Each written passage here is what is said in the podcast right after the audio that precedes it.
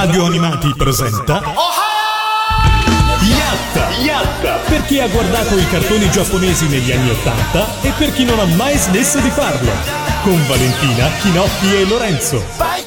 Buonasera a tutti e benvenuti a questa nuova puntata di Yatta. Io sono Lorenzo e qui con me c'è Valentina Buonasera a tutti. e ci abbiamo anche il nostro Chinoppi. Ciao, ciao, benvenuti.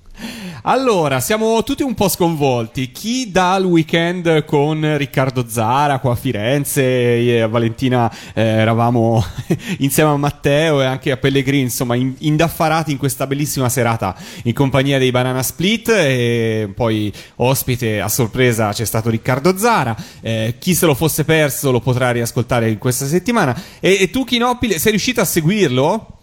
Io assolutamente no, perché mentre voi eravate a divertirvi e a gozzovigliare, ero praticamente eh, KO a letto con eh, un'influenza e che ancora quest'oggi mi porto un po' dietro, quindi insomma Ti siate sentiamo, benevoli con ti, me. ti sentiamo un po' affaticato. Mi chiedevo se in questo momento stavi indossando la mascherina da bravo giapponese, in questo caso. No, perché altrimenti non mi sentireste probabilmente, quindi ho preferito evitare e in questo momento sto eh, contagiando il microfono che domani starà male anche lui. no, po- povero microfono.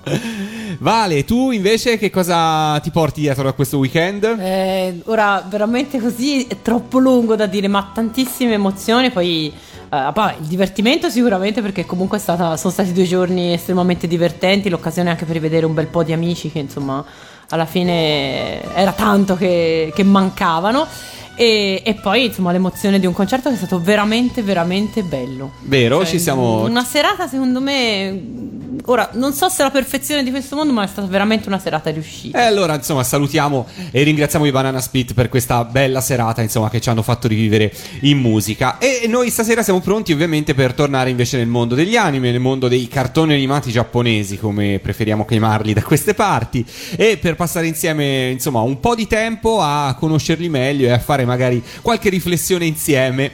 E vi ricordo i nostri contatti Facebook, la pagina ufficiale di Radio Animati, se già non l'avete fatto, fatelo, cliccate mi piace, eh, c'è il post legato a questa serata il- e potrete commentarlo sotto. Oppure mi trovate sempre su Facebook, il mio profilo personale è Lorenzo Animati, chiedetemi l'amicizia e potremo chattare in diretta.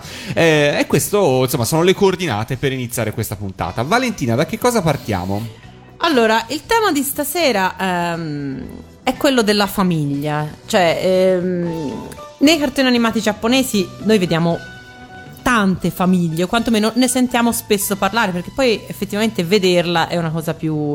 eh, è, già, è già più difficile perché comunque non va dimenticato che i cartoni animati sono ehm, destinati, hanno come pubblico ragazzini, adolescenti e quasi sempre insomma le, le- le trame sono mh, incentrate su, su di loro e, e il contorno familiare rimane un po', ehm, rimane un po' in ombra questo per, per esigenze di, di copione.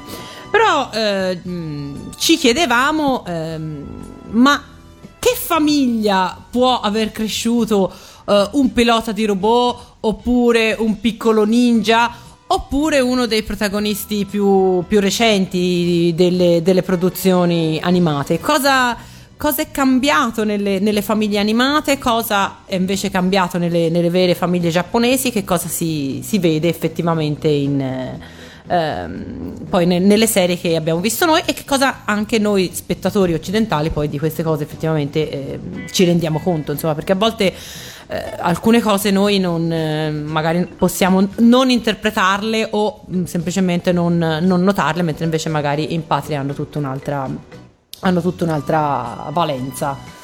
Voi cosa E ovviamente, no, e ovviamente appunto di, di famiglie ci sarebbero davvero un miliardo di, di esempi, eh, per cui cercheremo diciamo un po' di concentrarci su quelle che sono le famiglie che abbiamo visto noi in Italia, perché insomma se no davvero si inizia ora e non si finisce mai, anche perché diciamocelo, eh, mentre magari qualche anno fa, dove con qualche anno fa si intende anche parecchi anni fa, quindi negli anime che noi abbiamo visto in Italia negli anni 80 e 90 diciamo che eh, spesso le trame erano trame più avventurose, eh, diciamo che quelli che vengono chiamati gli slice of life, ovvero eh, le, le, le, commedie o comunque insomma le opere che descrivono degli, de, de, delle, delle, giornate all'interno di una vita eh, di personaggi che svolgono una vita abbastanza normale, diciamo, eh, insomma questi slice of life non erano poi così tanti.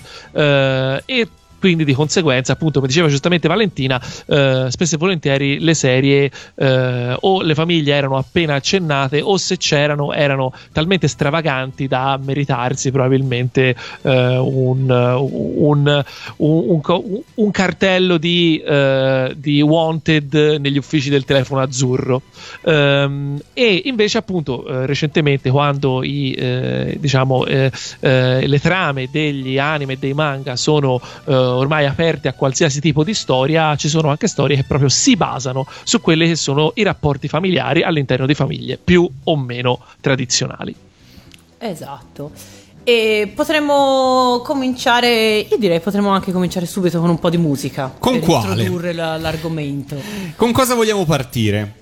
Potremmo partire con la sigla di Bia che ci che ci introduce già a un argomento, a una visione di famiglia molto particolare e molto tradizionale, se vogliamo. Addirittura? Va bene, perché va no? bene, perché no, perché no? Allora direi di partire, sì, partiamo con la opening di Bia. Inizia così la musica questa sera su Radio Animati a Yatta. Sharalla, saralla, hey, hey, hey, hey, hey, saralla. 子供だなんて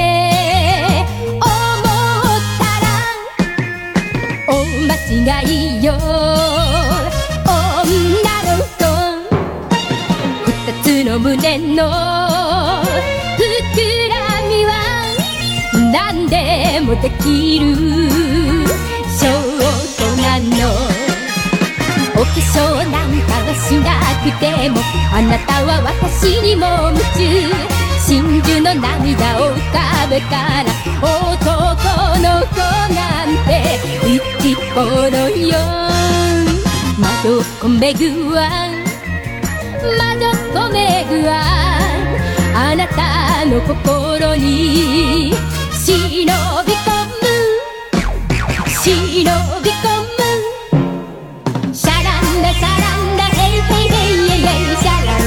ライェイェイサランラサランラヘイヘイヘイヘイヘイサランラ知らないなんて るわ女の子。瞳の甘い輝きは何でもわかる。証拠なの。好きだと言葉にしなくてもあなたは私に恋してる。可愛く唇開いたらの子なんていきなりよ。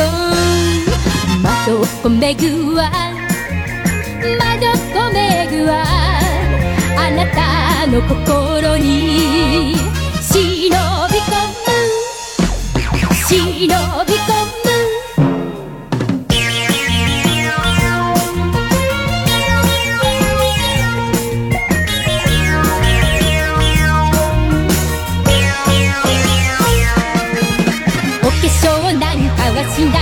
てもあなたは私にも夢中真珠の涙を浮かべたら男の子なんて一頃よ。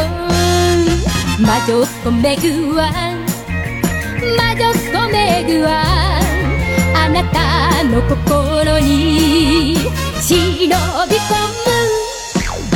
忍び込む。Sciaranda. Eh, scialanda, scialanda. Meg Chan, Bia su Radio Animati in questa puntata in cui parliamo di famiglia. E uno potrebbe dirsi, beh, perché se parlate di famiglia eh, partite con Bia?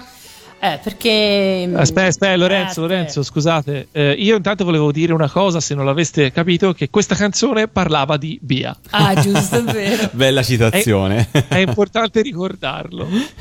Visto Beh. che la scorsa settimana no, no, l'abbiamo citato in trasmissione, il petulante uomo Vestarella o, È o l'abbiamo fatto dopo. Insomma, Diamo delle pillole in ogni, in ogni puntata di, di Yatta, p- pillole cialtroniche, diciamola così. Dicevamo, eh, Dicevamo. Puntata sulla famiglia e partiamo con Bia. Gli ascoltatori diranno, beh, sono impazziti, perché partono con una maghetta?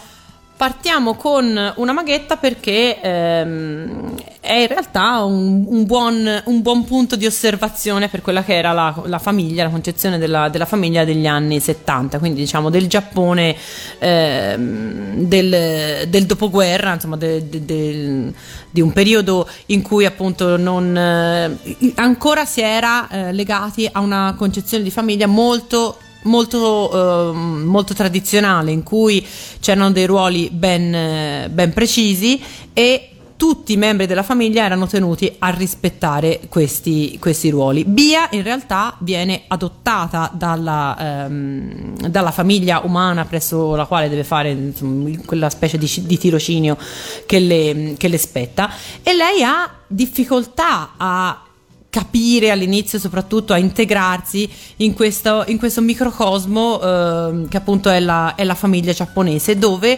l'individualità non, eh, insomma, viene, eh, viene stigmatizzata perché l'importante non è l'individuo ma l'importante è la famiglia quindi le- diciamo l'unità la- la- del- della, ehm, dei membri.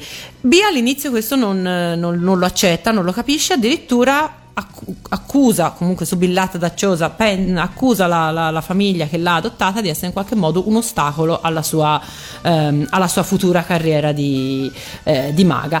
E la mamma, anche invece eh, a sua volta era una, una- una strega, ma ha rinunciato a tutti i suoi poteri, quindi anche a tutti i suoi privilegi, per poter fare la mamma giapponese, quindi per potersi dedicare completamente alla famiglia, poi la, la rimprovera in un pezzettino che forse possiamo farvi ascoltare. Ci sentiamo un pezzettino, ma sentiamo anche l'epilogo, direi, a seguire, Esatto. ovvero alla fine dell'episodio eh, Bia eh, sostanzialmente si, si pente di quello che, che lei ha fatto nella famiglia, perché insomma eh, madre, la, la Mami, giusto si chiama, Mami. a un certo punto decide di punire Bia facendo mh, così scordare a tutti i familiari eh, l'esistenza di Bia stessa, quindi eh, toglie dalla memoria dei familiari il ricordo di Bia. Bia è disperata, fugge di casa, Noah convince Mami a perdonare Bia e a tornare da lei e a ripristinare la situazione. Sentiamo intanto l'inizio e i valori che Mami trasmette a Bia. Via, dove vai? A una sfida. Ciao. Un momento, Via. Non vorrai accettare questa sfida, vero? Sì che voglio. Ci sbatterà il naso questa volta. Le farò passare la voglia. No, Via, non puoi. E perché no? Non è forse la mia rivale? Perciò devo batterla assolutamente. Ti prego, Via. Oggi è il compleanno di papà. Lo hai già dimenticato? No, mamma, ma che importanza ha? Come sarebbe? Ha importanza e come? È una ricorrenza familiare e tu tu sei un membro della famiglia e devi sottostare alle regole familiari. E se tu non ci sarai alla festa di stasera, papà sarà molto triste. Non te ne importa, via. Non è possibile. Ho capito. Ma- Mamma, scusami. No, piccola mia, sono io che devo scusarmi. Ma l'ho fatto per il tuo bene. Pensavo che avrei ostacolato il tuo apprendistato se fossimo vissute insieme. Non me ne importa niente. Sto imparando delle cose più importanti. Molto più importanti. Via. Via, tesoro.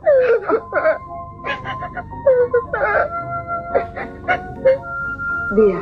La prossima volta ti batterò senza imbrogliare. E sulle lacrime di Bia e Noah che giura che la prossima volta non avrà pietà per lei, torniamo in studio e torniamo in diretta con Yatta. Ecco, questo era un esempio, insomma, di una famiglia, appunto, di, che, insomma, una serie che prevalentemente ovviamente è incentrata sulla magia, ma che poi al suo interno comunque trasmette una serie di valori, come in questo caso appunto questo del- della famiglia. Tu devi sottostare alle regole della famiglia, che insomma È vero, tu devi sottostare è alle regole della famiglia. molto- Però è una famiglia che non è detto che sia la classica famiglia, perché Bia viene da- addirittura da un altro mondo. Bia, in fondo, è un extra. Comunitaria, si potrebbe definire un extraterrestre. Un extraterrestre. Comunque non è un membro della famiglia di sangue in un certo senso. Per cui comunque c'è contaminazione nelle famiglie giapponesi. E devo dire la verità, proprio preparando questa puntata di Yatta, e qui eh, un po' insomma il vostro parere è aperto a tutti. Devo dire che sono quasi più le famiglie eh, non tradizionali che le famiglie tradizionali, quelle all'interno delle serie di animazione. Questo perché il nostro concetto, concetto occidentale di famiglia tradizionale è diverso da quello, da quello giapponese, anche perché appunto Bia è stata adottata, ma potrei farti un elenco infinito. Eh, Actarus lo stesso viene, viene adottato dal, eh, dal professore, quindi ehm, questo perché nel- nella tradizione giapponese ehm, è prevista che se un, un- anche un estraneo, comunque un personaggio al di fuori dei legami di sangue, merita, comunque ha delle caratteristiche per cui può entrare nella famiglia, la famiglia lo accoglie e quello diventa, ah, diventa un, un membro effettivo senza, senza problemi.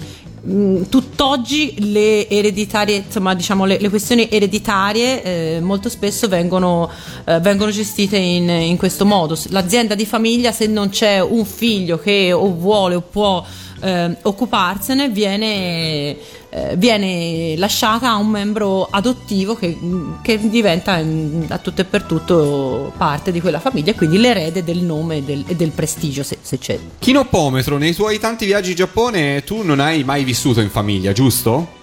Eh, non ho mai vissuto in famiglia, però un paio le ho viste da dentro. Eh, e devo dire che, vabbè, per, per pochi giorni, quindi non è che riesco a farmi un'idea, però eh, è stato bello vedere un po' magari anche i- le differenze tra le famiglie più, eh, diciamo, di città e quelle più invece di, di- di campagna o comunque di periferia. Ed è un discorso che magari approfondiremo più tardi, però. Ok. Eh, effettivamente è, è interessante vedere come certe differenze ci siano. Tra l'altro, eh, permettetemi di allungare ancora un secondo, Sì. eh, diciamo che eh, tutta questa ehm, questo discorso sulla famiglia fatta- appena fatto da Valentina eh, è un po' applicabile in tutti i contesti della società giapponese, nel senso che comunque i giapponesi sono eh, stranoti per essere delle formichine, diciamo, quindi dove eh, ogni singola, ogni sforzo del singolo è eh, diciamo eh, votato al bene della comunità piuttosto che quello del singolo stesso tant'è che appunto il Giappone come abbiamo già detto varie volte eh, la- la- l'iniziativa personale è assolutamente vista di cattivo occhio Eh, tu eh, devi fare le cose che ti sono state dette che ti sono state insegnate nello stesso modo in cui ti sono state insegnate e zitto Funziona così, eh? esatto Funziona così.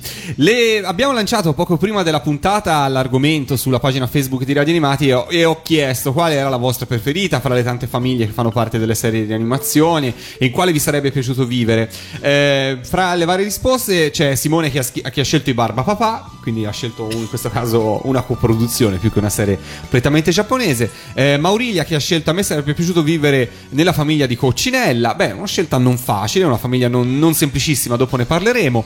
Eh, Annalisa dice vivere con Pollon sull'Olimpo e qui io la sposo in pieno perché lì è veramente festa tutti i giorni. E Alessio eh, ha scelto la famiglia pazza di Renzi la strega. Renzi scritto in questo caso come il premier, però la serie è quella giusta. Io direi di ascoltarcela la sigla della famiglia Lupescu, giusto? famiglia Lupescu. In Italia è diventata la famiglia Lupescu e ce l'ascoltiamo la sigla originale giapponese di Renzi la strega.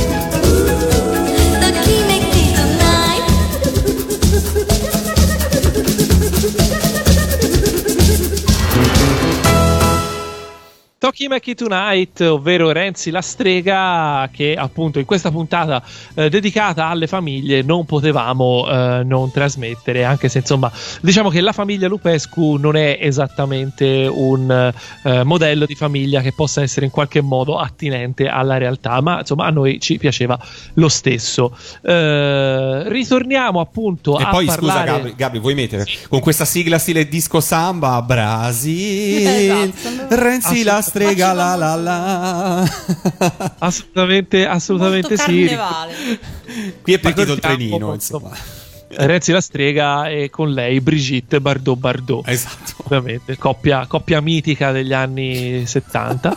Eh, allora, no, andiamo avanti perché appunto eh, rimaniamo un po' eh, cronologicamente in quegli anni, ma andiamo a eh, a cambiare un po' genere perché insomma dopo aver parlato di Bia e comunque eh, di cartoni in cui potevamo trovare dei riferimenti alle famiglie eh, un po' più eh, così eh, legati al- alla realtà eh, andiamo a invece affrontare un genere in cui le famiglie di solito avevano al loro interno dei rapporti decisamente conflittuali, specialmente nel rapporto tra padri e figli, ovvero le serie robotiche. Vale, questo è terreno tuo, Eh, eh? questo è terreno mio e mm, sì, il fatto è questo che eh, quando si parla di, di famiglie nelle, nelle serie fantascientifiche si torna più al- alla puntata quella sui maestri perché lì ehm, il rapporto padre e figlio è un rapporto soprattutto legato al, al fatto che il padre insegna comunque dà veri e propri ordini e il figlio volente o nolente deve comunque obbedire perché in quasi tutte le serie fantascientifiche eh, c'è un- una figura geni- genitoriale che appunto ha il ruolo di mentore, di eh, scienziato comunque di eh, programmatore di, una, di un qualche tipo di offensiva contro gli alieni e il figlio è solitamente quello prescelto, vuoi per ragioni di sangue, vuoi per ragioni di opportunità, quello prescelto per eh, portare avanti appunto la- eh, il progetto paterno. Questo solitamente crea eh, incomprensioni e comunque conflitti che poi insomma alla fine poi sfociano sempre in un comunque in una, in una riappacificazione o comunque eh, in un confronto più eh, un confronto più, più pacato. La cosa incredibile è che in quasi tutte le serie robotiche, comunque le serie fantascientifiche, la figura del, del padre è appunto ehm, presentata in modo che dire insomma, esagerato credo che possa essere, possa essere giusto perché se pensiamo per esempio al capitano Dan che eh, è il- uno dei protagonisti di Danguard e che pur di non farsi riconoscere dal figlio perché lui non vuole che il figlio scopra che sono, appunto, sono parenti passa buona parte della serie con una maschera di ferro eh, sul, sul volto e costringe il figlio a un addestramento ai limiti veramente del- dell'umano. Eh, addestramento che comincia tra l'altro quando lui è piccolo, in una scena in cui lo vediamo prendere il, il bambino che avrà- che avrà 5-6 anni, non lo so, e buttarlo giù da una scogliera per insegnargli a, a nuotare, fino poi appunto al... all'addestramento per, eh, per insegnargli a pilotare il robot, oppure per esempio il, il padre di, di Hiroshi Shiba, il quale eh, viene mostrato sempre all'interno di un, di un computer in modalità eh, olografica, ma anche in versione computerizzata, comunque dà ordini ben, ben precisi al figlio. La stessa cosa eh, succede poi nelle ultime puntate con Adaigo Taki in, in, eh, eh, in Gordian. Quindi, insomma, questi padri che oltre a essere padri sono anche generali, sono anche maestri, sono scienziati, quindi sono, sono, i- insomma, sono anche i, super- i superiori dei figli, non soltanto a livello, eh, a, livello familiare. ecco. Che poi, che poi vale, eh, diciamo che probabilmente in molti di questi casi eh, il fatto che eh, si tratti di un rapporto padre-figlio eh, non è che aggiunge molto al rapporto in sé, ma aggiunge principalmente pathos. Cioè, magari questi personaggi, se non fossero stati padre-figlio, ma fossero stati semplicemente maestro-allievo o superiore eh, con un eh, subordinato, eh, probabilmente non sarebbe cambiato molto ai fini della trama, ma sicuramente ci sarebbe stato molto, molto meno pathos. Sì, esatto. E poi soprattutto è che nel momento in cui viene fuori che i due sono padre e figlio, allora eh, ritorna il discorso della mamma di Bia, devi sottostare alle regole della famiglia, quindi se io che sono tuo padre ti dico devi fare questo, tu lo devi fare, mentre invece magari eh, che ne so, un, banale, un, un- un maestro o o un superiore poteva volendo anche essere contestato, sicuramente questo non può accadere nei confronti del padre. Del padre padrone, il padre ovviamente. padrone, esatto. Non per, non per tagliare troppo la, la- la- così, la- la- la linea cronologica delle serie, ci ritorniamo subitissimo. Però eh, davvero, ora io non sono così esperto di, eh, di serie robotiche come te, ma a me di serie dove veramente ha un senso e non poteva essere altrimenti eh, che eh, appunto il comandante fosse padre del protagonista eh, è Evangelion Eh sì. lì assolutamente a- da ultimo si scopre che eh, non poteva essere altrimenti, poteva essere soltanto eh, il figlio di Gendo Ikari a pilotare l'Eva 01, altrimenti eh, l'Eva 01 probabilmente non si sarebbe mai nemmeno mosso. Eh, allo stesso tempo ti chiedo, eh, poi magari sulla figura di, di padre snaturato di Gendo Ikari torniamo più avanti, ti chiedo, ti vengono in mente altre serie robotiche in cui c'è comunque eh, un motivo in più oltre a quello del, del diciamo, per dire che eh, appunto eh, ci deve essere per forza un rapporto padre-figlio. Ma eh, oddio, in effetti come eh, calcolato come Evangelion, ora come ora ti direi di no, non me ne vengono in mente, ne vengono in mente altri. Mi, vengo- mi viene in mente per esempio eh, comunque Vultus 5 dove comunque quella guerra alla fine poi viene fuori che è una questione di famiglia, perché in realtà viene, insomma, a farsi la guerra cosa sono? Sono fratelli eh, contro zii, contro mh, padri, insomma, quindi alla fine è una... È una è uno scontro eh, familiare più che tra, più che tra ter- terrestri e, e invasori alieni e quindi per forza poi eh, diciamo a condurre quel tipo di, di guerra devono esserci i figli del, eh, del protagonista. Però ecco come Mi- Evangelion direi di, di no non mi vengono in mente Tra l'altro mi fa venire in mente un'altra serie in cui alla fine, eh, in un modo o in un altro, eh, si scopre che tutti i protagonisti principali sono più o meno tutti fratelli, ovvero Ken il guerriero. anche Eh, sì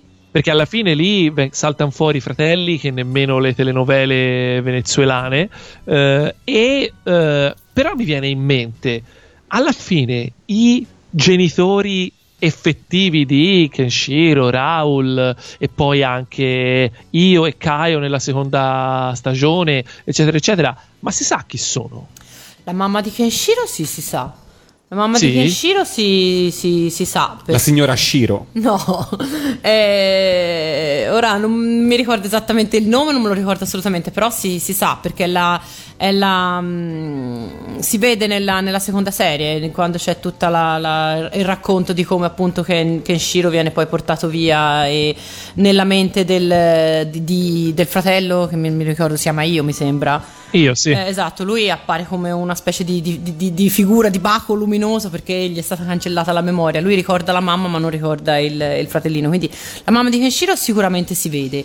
Ehm, Non invece mi sembra non si sa niente della madre di eh, Raul. Quello mi sembra di no, non si sa niente. Quindi sappiamo che io e Kenshiro sono sicuramente, fratelli di sangue. fratelli, sì, sì, quello Mentre sicuramente invece il, per- il perché per come eh, i- Kenshiro sia fratello anche di, di Raul e Toki è già più misterioso. È già più misterioso, sì, in effetti, perché boh, mm, non me lo ricordo. Non è dato sapere. esattamente. Ci ascoltiamo un po' di musica, visto che abbiamo parlato di, di robot. Che dite? Eh, potrebbe essere una buona idea. Andiamo, Yes. vers- andiamo col Trader G7? Eh sì. Ok, Anche allora. quella è una famiglia particolare. Decisamente. Ascoltiamocela.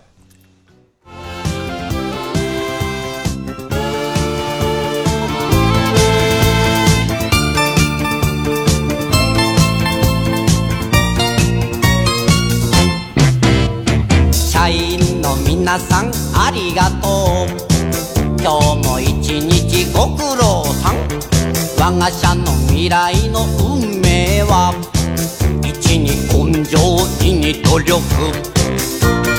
ほんであります。頑張りましょう。儲けましょう。仕事は休まず続けましょう。口では tapaon oh.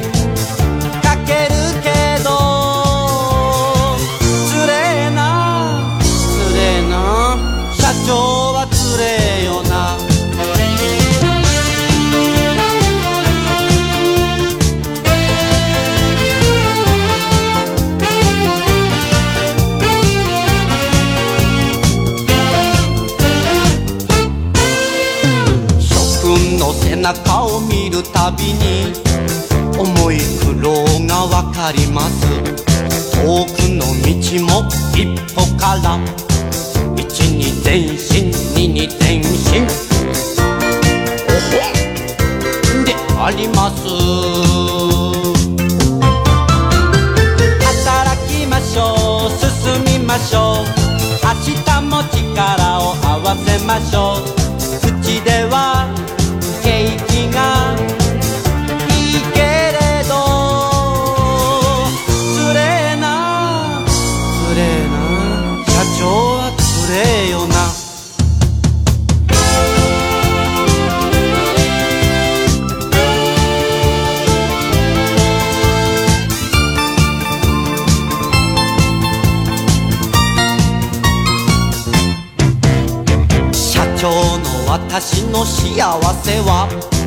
員のみんなの笑顔です。笑う角には福来たる。一に微笑み二にえくぼおほんであります。やり遂げましょう。掴みましょう。花咲く未来を迎えましょう。口ではラッ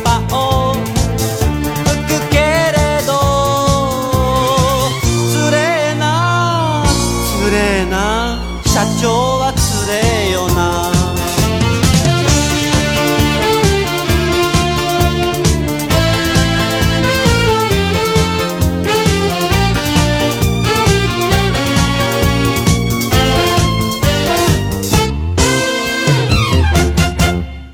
Ed era Trader G7, però era la sigla finale del Trader G7 e quindi io eh, non concepisco che si sia persa un'occasione eh, per ascoltarci invece l'iniziale Trader G7 che secondo me è una delle sigle più belle di sempre, quindi vediamo di eh, così rimediare Lorenzo più tardi. Va sì, bene? va bene, va bene, rimedieremo. Eh, leggo qualche messaggio prima di andare avanti perché ai messaggi appunto dei nostri ascoltatori si aggiunge anche quello di Mirko e dice vorrei vivere nella famiglia Mesil. E anche lì siamo fuori dal mondo giapponese, però confidiamo che dice appunto tutti pazzi per poi viaggiare nello spazio con un missile gonfiabile come Aladar. E beh, sì, era un mitico cartone, seppur In non effetti. giapponese.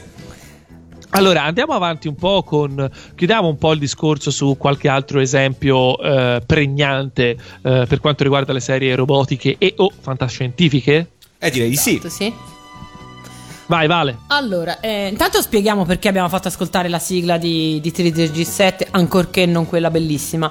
Perché ehm, il protagonista di 3D G7 ehm, ha una situazione familiare che lo distingue da tutte quelle che abbiamo citato finora, perché è, un, è orfano ehm, e deve mantenere la sua numerosa famiglia, la mamma e tutti i suoi fratellini.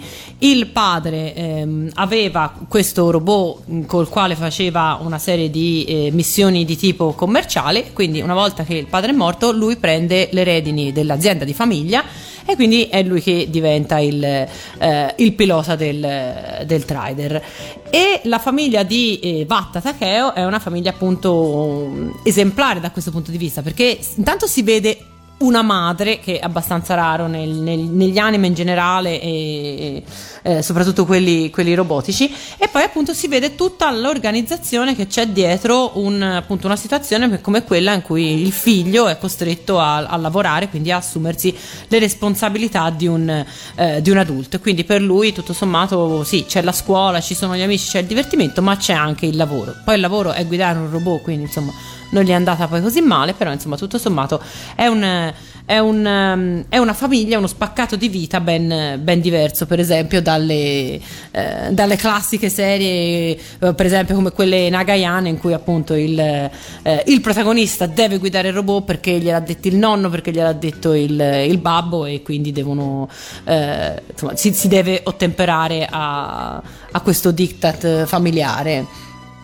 Tra l'altro, tra le registrate è interessante perché probabilmente ci dà un, per quanto caricaturato, ci dà forse un piccolo spaccato di quella che poteva essere davvero una piccola azienda, uh, un piccolo ufficio, diciamo, giapponese degli anni 80, no? Cioè, mi viene in mente c'è un, un capo che comunque è quello che prende tutte le decisioni e c'è il, il contabile, il ragioniere, la segretaria, insomma, è, probabilmente visto all'epoca...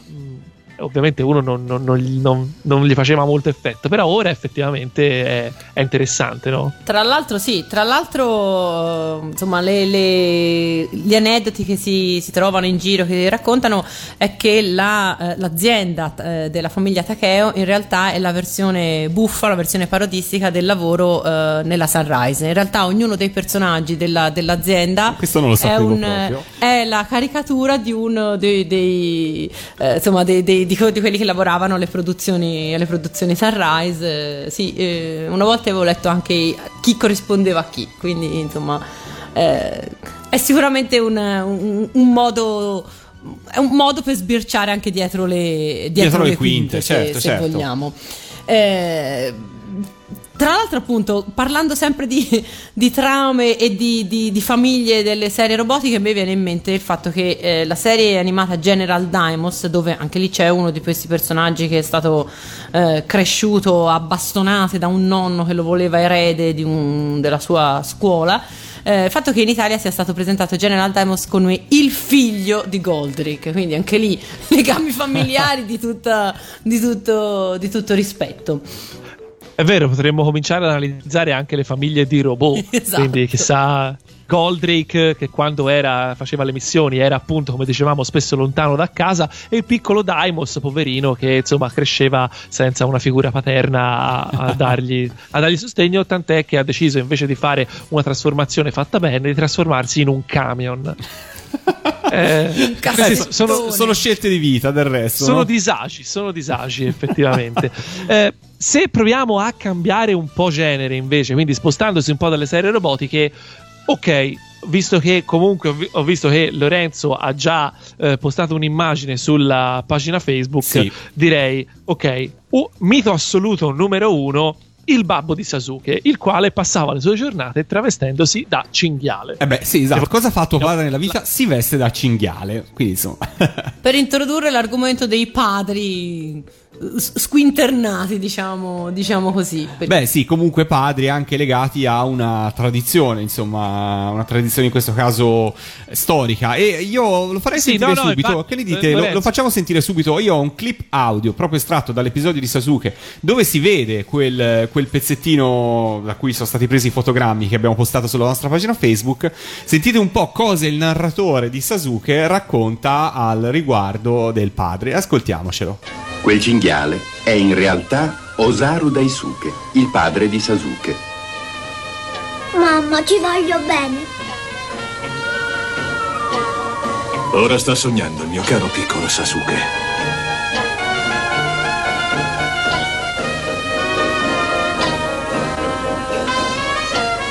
Adesso devo andare. Fatti forza e abbi cura di te. Presto staremo insieme. Il padre di Sasuke è un ninja Sarutobi del clan dei Sanada.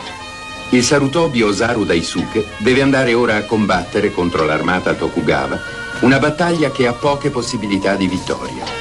E questo potrebbe essere l'ultimo incontro tra lui e suo figlio. Ma nessun sentimento o emozione è concesso a un ninja. Perciò non c'è altra scelta per il padre di Sasuke che correre verso il campo di battaglia.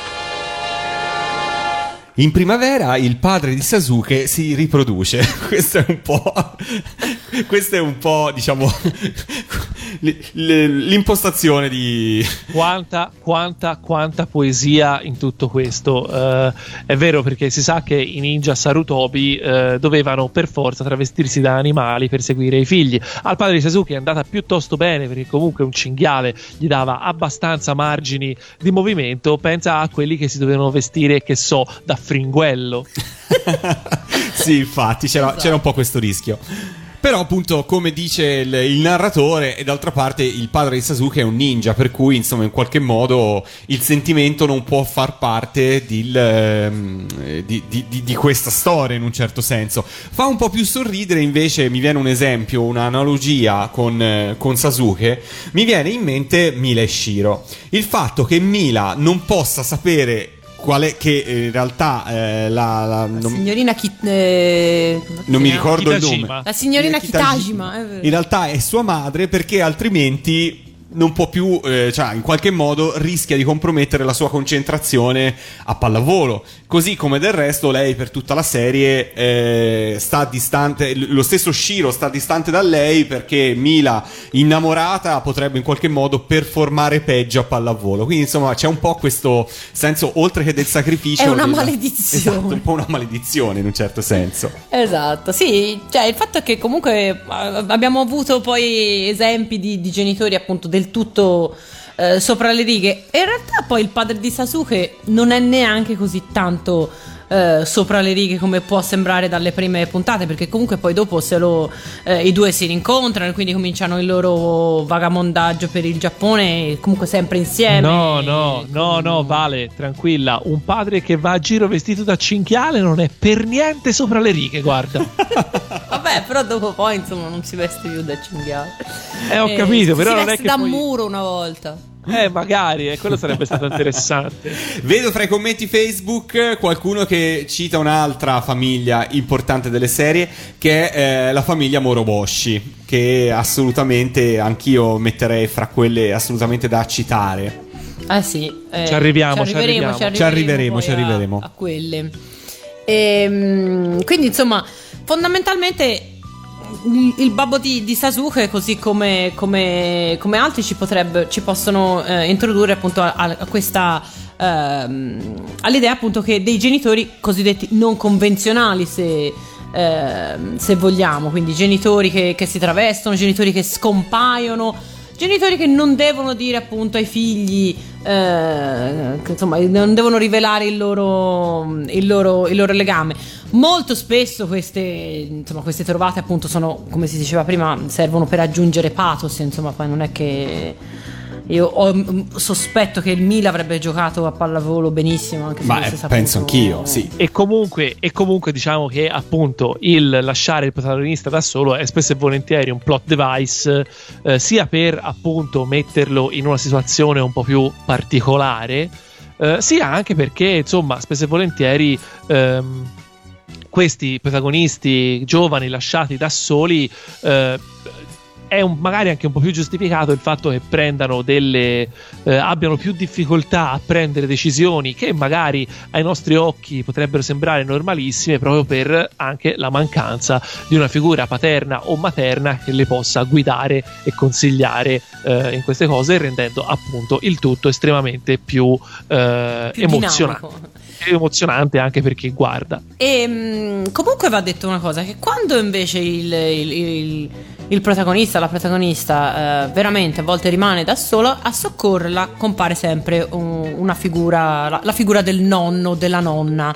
In realtà nei- nei- negli anime abbiamo visto molti, molti personaggi cresciuti eh, dal nonno, dalla nonna, cioè queste figure che sono a metà tra il tutore l'amico e il, e il genitore, con cui, con cui i protagonisti hanno comunque dei rapporti molto più spontanei, molto più affettuosi che non nei confronti della, eh, de- dei, genitori, dei genitori veri, i quali molto spesso non si vedono, se anche si, si vedono, insomma, sono molto più formali, molto più rigidi nel- nei, nei loro rapporti. Mi viene in mente, per esempio, eh, Sanpei. Sanpei vediamo sempre interagire con il nonno, e il nonno di Sanpei è una persona comunque un personaggio molto credibile, molto, molto umano, insomma, ehm, non so se siete. se Sì, siete sì, è vero, eh. concordo, concordo con te, assolutamente, è vero. Il, il- il nonno di Sanpei è sicuramente una persona di animo molto buono e comunque eh, anche paterno poi nei confronti di Esatto. Sanpei. Così come i nonni adottivi di, di Lallabel, ma lo stesso nonno di, di Heidi, insomma, alla fine sono, sono- sono personaggi più, più veri, insomma, più simili a quelli che anche noi siamo abituati a, a considerare nella nostra- nelle nostre famiglie. Tutti i personaggi in carne ed ossa, però diciamo abbiamo lasciato un pegno con un robot e io direi di saldarlo adesso, visto che abbiamo- siamo partiti dalla sigla di chiusura, stasera partiamo al contrario, andiamo adesso sulla sigla di apertura e ci troviamo con Trader G7 ancora. Che ne dite? Ottima idea. Yes. Andiamo.「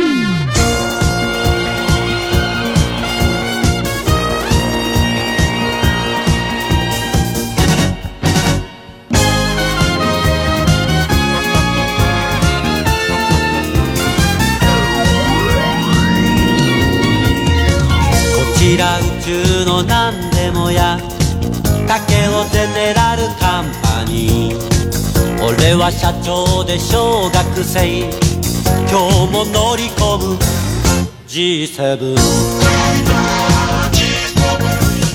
我が社の均衡を守るため。いや地球の幸せ守るため。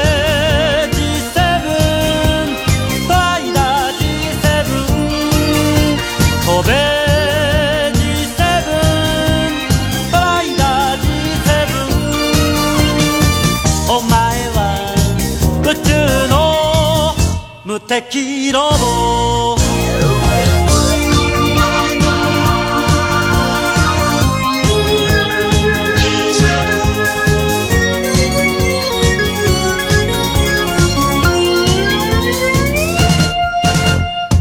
叫ぶ電話が俺を呼ぶ。またも地球が大ピンチ。大和宿題あるけれど今日も頼むぜ。G7 我が社の社員の給料がいや世界の平和がかかってる。やれ。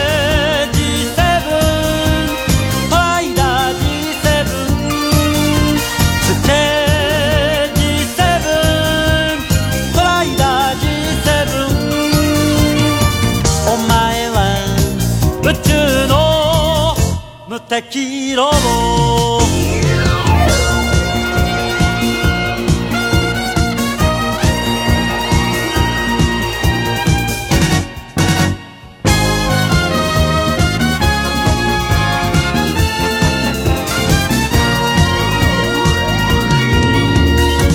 今日も学校6時間。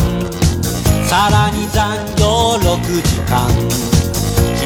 嫌がる仕事でもやらにゃならない。G7 我が社の売り上げ気にかかる。いや宇宙の明日が気にかかる。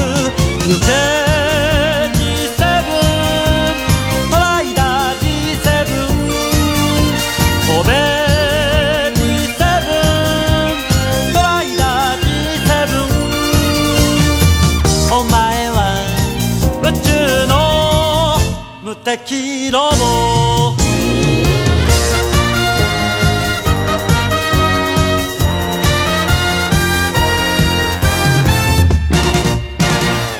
Trader G7 stavolta con la sigla iniziale su Yatta con Lorenzo, Chinoppi e Valentina. Eh, stiamo parlando di famiglie questa sera, famiglie nelle serie di animazioni giapponesi e abbiamo fatto vari esempi e citato varie serie più o meno famose, ma insomma per dare un po' una panoramica generale dell'argomento. Dove proseguiamo Valentina?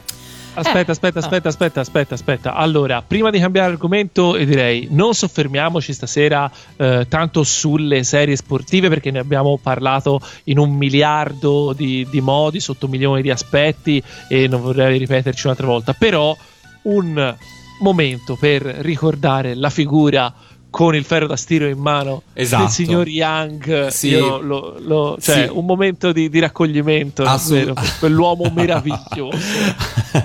Sento di condividere questa cosa con te. Il mitico signor Young. che ricordiamo nel suo momento di massimo splendore riceveva i giornalisti in casa per un'intervista e li accoglieva in vestaglia. No, con la vestarella, per favore. La vestarella stirando. Mentre stirava. ok. È, è un uomo tutto d'un pezzo. Ok, e con lui esauriamo le serie, diciamo, eh, sportive. Eh, sì, più che ora io più che di serie in particolare mh, volevo soffermarmi su altri tipi di, di rapporti familiari, insomma, che i cartoni animati ci, ci hanno fatto vedere. Abbiamo visto quelli padri-figli. Eh, direi che è il momento di vedere anche eh, quelli fra fratelli e sorelle, che comunque sono molto presenti nei, eh, nei cartoni animati. Molto spesso il protagonista o la protagonista ha un fratello grande o un fratello piccolo a seconda delle, eh, delle situazioni da, da cercare perché magari è scomparso, da, eh, da idolatrare perché magari è più grande e quindi è un, eh, è un- è un campione in qualche, in qualche modo, oppure da... eh, appunto da, da- da badare perché magari è un, è un- è Esatto, un oppure, ragazzino. sem- oppure semplicemente disturba. esatto eh. Vedi il fratello di Mila. Vedi il Per fratello esempio. di Mila, vedi per esempio Andrea, il Esatto. fratello di Mirko, la protagonista che è- non ha fratelli, si trova in, in eredità eh, il fratellino dell'innamorato, quindi della serie, quello è il vero, è il vero amore. Quando sei innamorata a tal punto Quando- che ti ciucci pure il fratellino, Esatto. vuol dire che insomma... Esatto, Quello. quando ti tocca il fratellino petulante in conto terzi. Esatto. Giusto. Perché davvero, davvero la petulanza si calcola più o meno in eh, numero di volte in cui aprendo bocca esso pronuncia frasi diverse da eh, quelle che aveva detto in precedenza. E i due casi citati sono perfetti perché Andrea una volta su due, ma forse anche due volte su due, dice io voglio che Mirko e Licia si sposino. Mentre invece il fratellino di Mila dice Forza Mila. Sempre più la più forte sei tu. Questa è l'unica Esatto. cosa che bene o male sapeva dire. Eh, perché, no- per- e perché non mi ricordo cosa diceva il fratellino di Annette, perché anche lui Ecco, insomma ecco. veniva Però, abbastanza diciamo, bene. Diciamo, lui si prende qualche punto così in più perché, poverino, ha avuto un brutto incidente. Però, ecco, ciò nonostante, non è esattamente super sopportabile. Sì, poi è un po', è un po' per esempio nei- nelle, nelle serie di maghette degli anni 60 e 70 c'è sempre un eh, pers- una, una delle, delle- o della, della protagonista o l'amica del- della protagonista ha sempre dei fratellini da eh, sempre dei fratellini da, da- da guardare eh, che sono il- molto spesso il motore delle, delle trame insomma de- di- di- di- dell'intera serie quindi insomma Perché, perché, come direbbe Alessandra Valeri Malera, si cacciano spesso nei guai. esatto e quindi insomma Sì. Però ci sono anche altri rapporti, rapporti fra, fratelli, fra fratelli e sorelle. Ci sono sorelle che, eh, per esempio, le, le- le- le sorelle di le sorelle Kisugi di, di Occhi di Gatto, per esempio, hanno. eh, loro hanno, hanno- diciamo il loro legame. Il loro legame familiare va, va ben oltre quello di essere se- sorelle, perché poi diventano addirittura eh, socie nel, nel- nel mondo de- del crimine, quindi insomma è un, è un legame molto, molto forte, sicuramente più Nonché, forte. Nonché socio nel tirare avanti la, la- la- esatto, che è un po' l'impresa, l'aziendina di famiglia. Esatto. E mh, poi appunto abbiamo già parlato di, di Kenshiro dove anche lì è, un, è tutto un... ehm, la trama molto eh, si, si- si- si basa su, questi, eh, su questo essere fratelli dei, dei- dei protagonisti. E un- una serie invece dove eh, sì, ci sono i fratelli, ma eh, ce ne potrebbero essere di più, è per esempio i Cavalieri dello, dello Zodiaco. Noi nei Cavalieri dello Zodiaco in versione animata eh, siamo abituati a pensare ai fratelli soltanto Phoenix e, e Andromeda. Mentre in realtà eh, la versione manga, quindi la versione del fumetto, prevedeva che tutti i cavalieri di bronzo, dal primo all'ultimo, fossero eh, fratelli, fratelli biologici. Poi questa cosa nella versione animata è stata, è stata eliminata, però invece se leggete il, il manga loro sono tutti fratelli, immaginate- Giustamente, giustamente è stata eliminata perché possiamo credere a tutto, possiamo credere al cosmo, al settimo senso, possiamo credere che esista gente che decide il destino dell'umanità combattendo su degli scalini in Grecia, ma non possiamo credere che un tizio abbia avuto 100 figli eh, sparsi per il mondo, al- fatti al solo scopo di diventare cavalieri. E guarda, ti dirò, faccio davvero più fatica a credere a questo che non ai superpoteri e ai fulmini di Pegasus. E quindi infatti nella versione animata è stato, mm, è stato eliminato.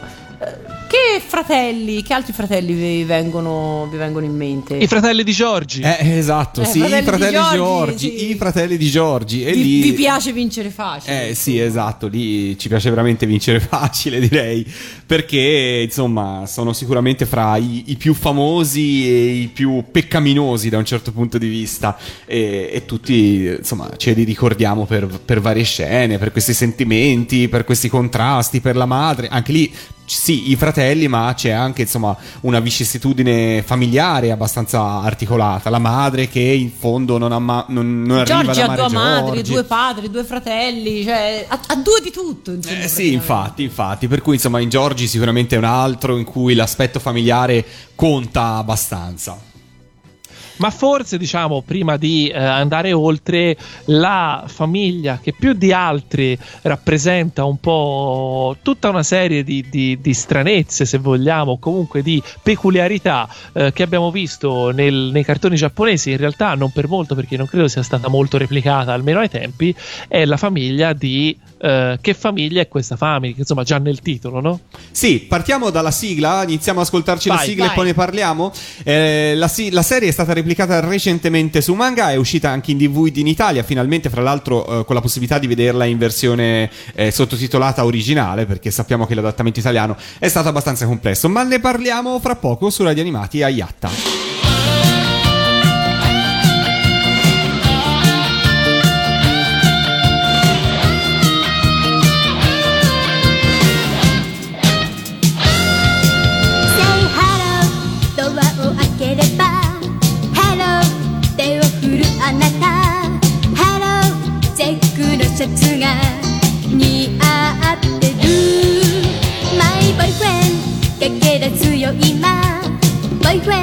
素顔のままで。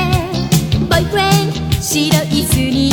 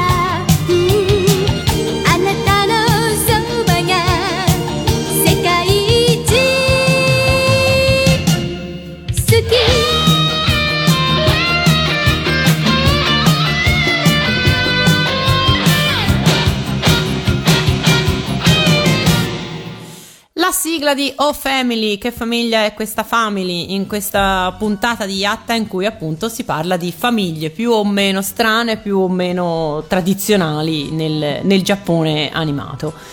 E questa era una famiglia molto particolare.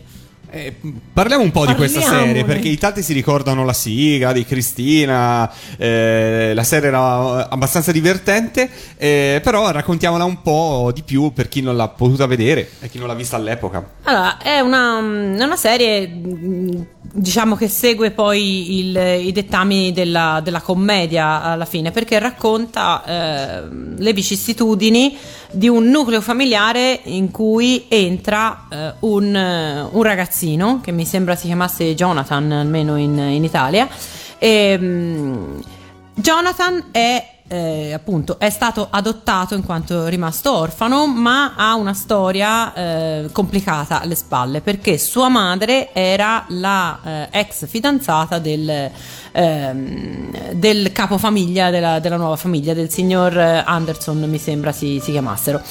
E, mm, Jonathan ehm, diventa subito amico e poi mm, innamorato di Fea, che è la, la figlia, del, eh, la figlia del primogenita delle- del- de- degli Anderson. E da lì poi si creano tutta una serie di momenti buffi, romantici, insomma, come poi ehm, succedeva nelle, nelle normali sitcom andavano di produzione americana, che andavano in onda, tra l'altro, in, in quell'epoca, molto, molte andavano in onda anche da, anche da noi. È però una ehm, serie che ha avuto eh, sfortuna, diciamo, diciamo così, perché ehm, da noi è stata eh, censurata. In realtà ne abbiamo parlato quando, fa- quando è andata in onda la, la puntata dedicata alle, alle censure, ma lo ripetiamo. È una, una serie in cui viene mh, censurato, quantomeno non, viene- non vengono mostrate alcune, alcune scene in nelle quali si capisce che eh, Jonathan è sì eh, l'oggetto dell'amore di, di Fea, ma è anche l'oggetto del- dell'amore del fratello di, di Fea, che non mi ricordo assolutamente come si chiamava, eh, comunque il fratello, il fratello minore. Questa cosa che ehm, dà- darebbe comunque. mh, eh, spunti per eh, molte, molte situazioni appunto proprio tipicamente da, da commedia in, in Italia viene completamente eh, eliminata e quindi poi tutta la trama in qualche modo ne, ne- ne risente. Io ne ho un- una memoria piuttosto, piuttosto vaga perché appunto, come diceva Chinoppi prima, è stata poco replicata. Io invece posso dire di possedere l'edizione DVD e di averlo rivisto anche su manga eh, in edizione in versione sottotitolata Eh, e devo dire che ha un ritmo e- ed è veramente un'altra storia. Eh, esatto. Eh, per cui insomma vi consiglio di recuperare questa serie perché comunque insomma è, una- è stata una bella serie. Titolo originale O Family eh, perché è sicuramente vista in- con i sottotitoli nel, fedeli alla versione giapponese eh, risulta meno eh, banale perché secondo me poi la, la versione italiana togliendo quelli che erano gli spunti interessanti la banalizzavano un po' più che Eh, altro. esatto, la versione italiana anch'io la ricordo, in realtà la ricordo noiosa. E quindi per questo non, Sì. tutto sommato non, non- non ha- mi ha mai preso. Riconoscevo che era disegnata benissimo, aveva quei disegni, quei colori gialli scar- sgargianti che erano una meraviglia, però la trama effettivamente proprio non... È vero, anch'io mi ricordo che era niente. tutta gialla. Esatto. Vi ricordate i colori addirittura. E eh, parlando sempre di famiglie non convenzionali, tornando un pochino indietro, potremmo citare, direi che dobbiamo citare Coccinella. Eh sì. Perché è una, è una serie dove mm, la famiglia è particolare perché è composta da soli fratelli e sorelle, cioè i genitori sono morti e eh, la famigliola, di- insomma, di- sono sei, mi sembra sei, sette, quanti sono, eh, appunto i ragazzi dovrebbero essere affidati, non tutti poi agli sono stessi... sette fratelli. Sono sette, eh, esatto. Eh, non tutti, alla- non tutti agli, stessi, agli stessi parenti, quindi diciamo il, il- il nucleo della familiare verrebbe a essere, a essere scomposto, perché comunque loro hanno...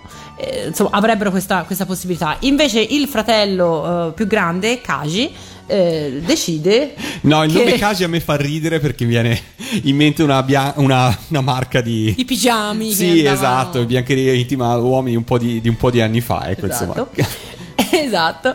E, mm, quindi Kaji decide Umorismo, umorismo di alto livello. Eh, lo so, lo Esatto. so, però d'altra parte si è chiamato lui Kaji, non io, cioè... Sì, sì.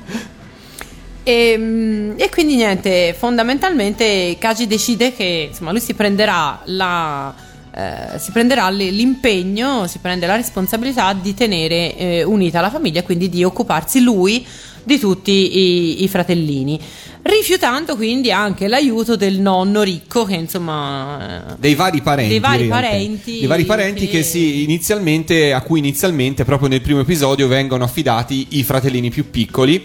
Eh, loro però non, non ci stanno si oppongono e il fratello maggiore si fa valere eh, decide che appunto devono andare in affidamento anzi fra l'altro c'è una cosa eh, molto particolare nel primo episodio di Cocinella che eh, il- quella che prende la decisione in realtà è la sorella di Kaji perché è la sorella maggiore. E lui gli dice sei tu la sorella maggiore quindi spetta a te in gerarchia decidere del loro futuro. Quindi c'è proprio anche un discorso gerarchico che torna a essere Sì, che è sempre fondamentale, essere fondamentale al di là appunto in questo caso del sesso del fatto che sia la sorella rispetto al fratello. Ehm, comunque La sorellona, la lei. sorellona esatto. Però poi alla fine eh, i fratellini dati in affidamento t- mm, non riescono insomma a, a star bene per cui eh, decidono di tornare tutti a casa e quando tornano a casa i parenti, i parenti cercano di riprenderseli ma eh, il fratello Kaji stavolta si oppone e non accetta che tornino alle rispettive famiglie sentiamoci uno spezzone da Coccinella dal primo episodio proprio quando eh, Kaji difende la, la sua famiglia a quel punto sentiamolo Andatevene subito via e non fatevi più vedere. I miei fratelli vivranno qui. Non abbiamo bisogno della vostra elemosina. Che faccia tosto! Mm, non aspettatevi alcun aiuto da noi. Non lo meritate, capito? Non sapete cosa sia la riconoscenza, vi pentirete, ma poi non venite a piangere da noi. Andiamo via. Grazie, Kaji, sei un vero fratello, ecco. Bravo, Kaji! Sono proprio orgogliosa di te, Kaji. Mio fratello è davvero buono, ma te è mio fratello. E da oggi in poi, Yoko, ti chiamerò. Ti chiamerò Coccinella. E vivremo sempre tutti insieme. Allora, che ne dite del vostro nuovo padre? Sì, e io vi farò da madre. Ho la famiglia più bella del mondo, la famiglia Coccinella. Oh, oh, guardate, mamma e papà sorridono. È così che è nata la mia nuova famiglia. Certo, papà e mamma non ci sono più, ma ci sono i miei cari fratelli e sorelle. E lotteremo sempre insieme, senza arrenderci mai.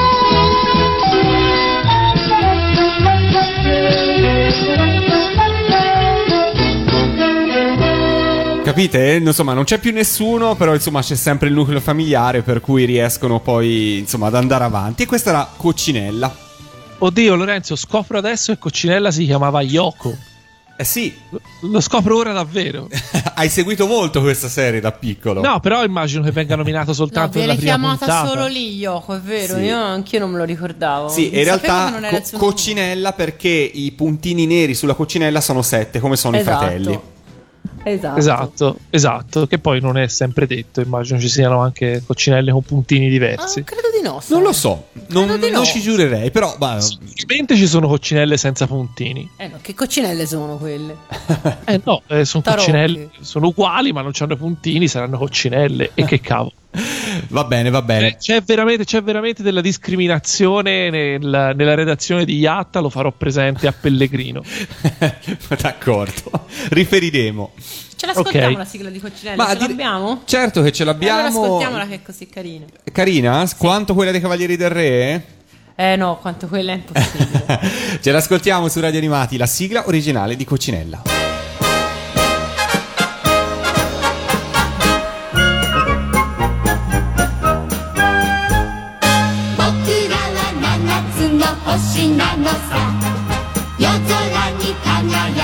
輝く星じゃなく」「テントウムシの羽の上」「仲良く並ぶ星なのさ」そうさ太陽の光に羽ばたいて僕らは兄弟希望に燃えるテントウムシ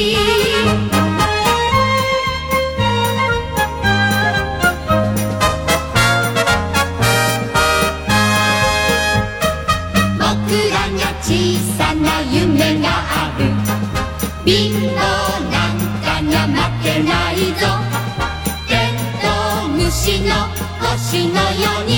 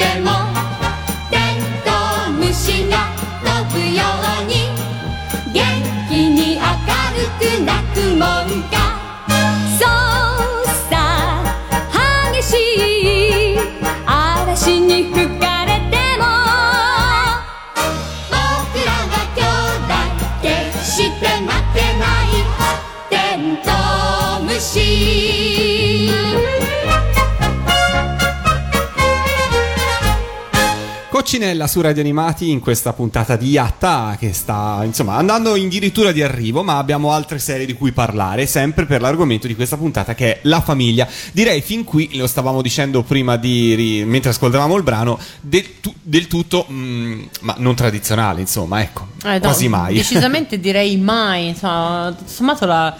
Eh, Perché la banalità non, non ha. cioè la normalità via più che la banalità non, non ha bisogno poi di essere. Ma no, ma infatti. Ma mentre io, mentre io e te parlavamo di questo, Chinoppi contava i punti sulle coccinelle. Esatto, Sì, sì, noi io ho- discorsi ho- sociologici e lui.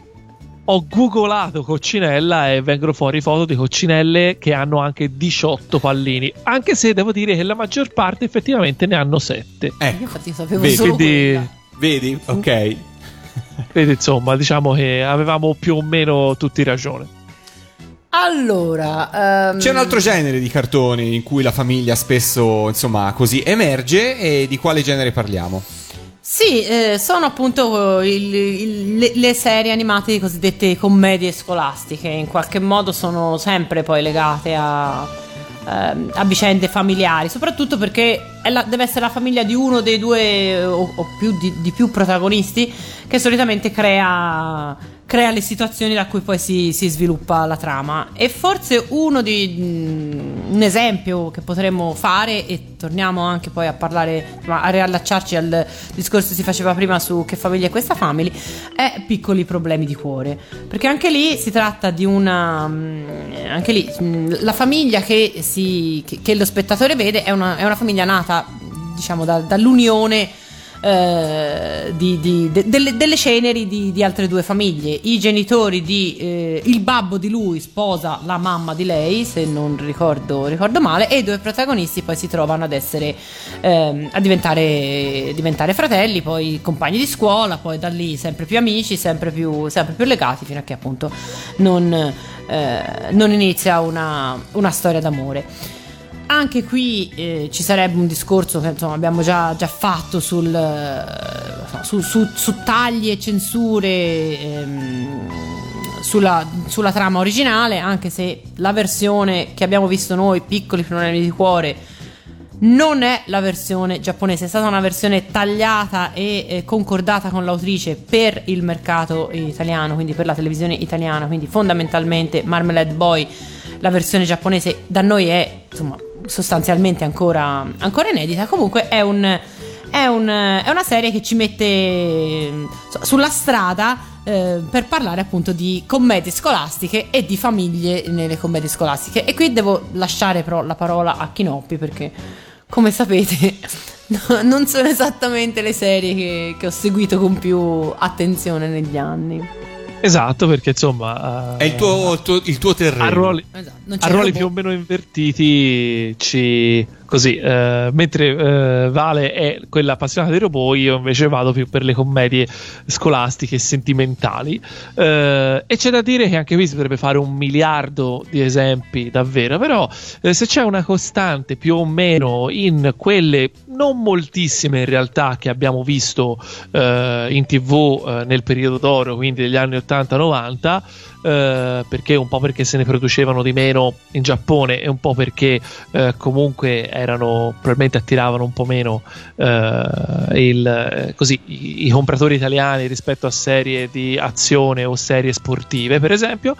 Eh, però insomma la costante è quella che le famiglie puff spariscono, non esistono. Per un motivo o per l'altro, eh, torniamo al discorso di prima, i personaggi devono essere messi in delle situazioni un po' particolari, ma eh, più che altro per far sì che diventi, diciamo, un po' più facile Uh, quello che sono le situazioni così uh, uh, comprom- potenzialmente compromettenti, quindi far sì che il, il, lui e la lei in questione si possano trovare con più facilità in situazioni che potenzialmente potevano portare a degli sviluppi sentimentali. Uh, per esempio, una su tutte che tutti sicuramente uh, abbiamo visto è uh, Orange Road, ovvero è quasi magia Johnny, in cui effettivamente Johnny Kyosuke ha eh, una famiglia non proprio normalissima, ma comunque eh, con una certa struttura perché eh, vive con il padre e le due sorelle che una volta tanto sono sorelle che eh, un po' bisticciano invece che andare d'amore e d'accordo come più o meno tutti gli altri fratelli e sorelle che abbiamo visto fino adesso.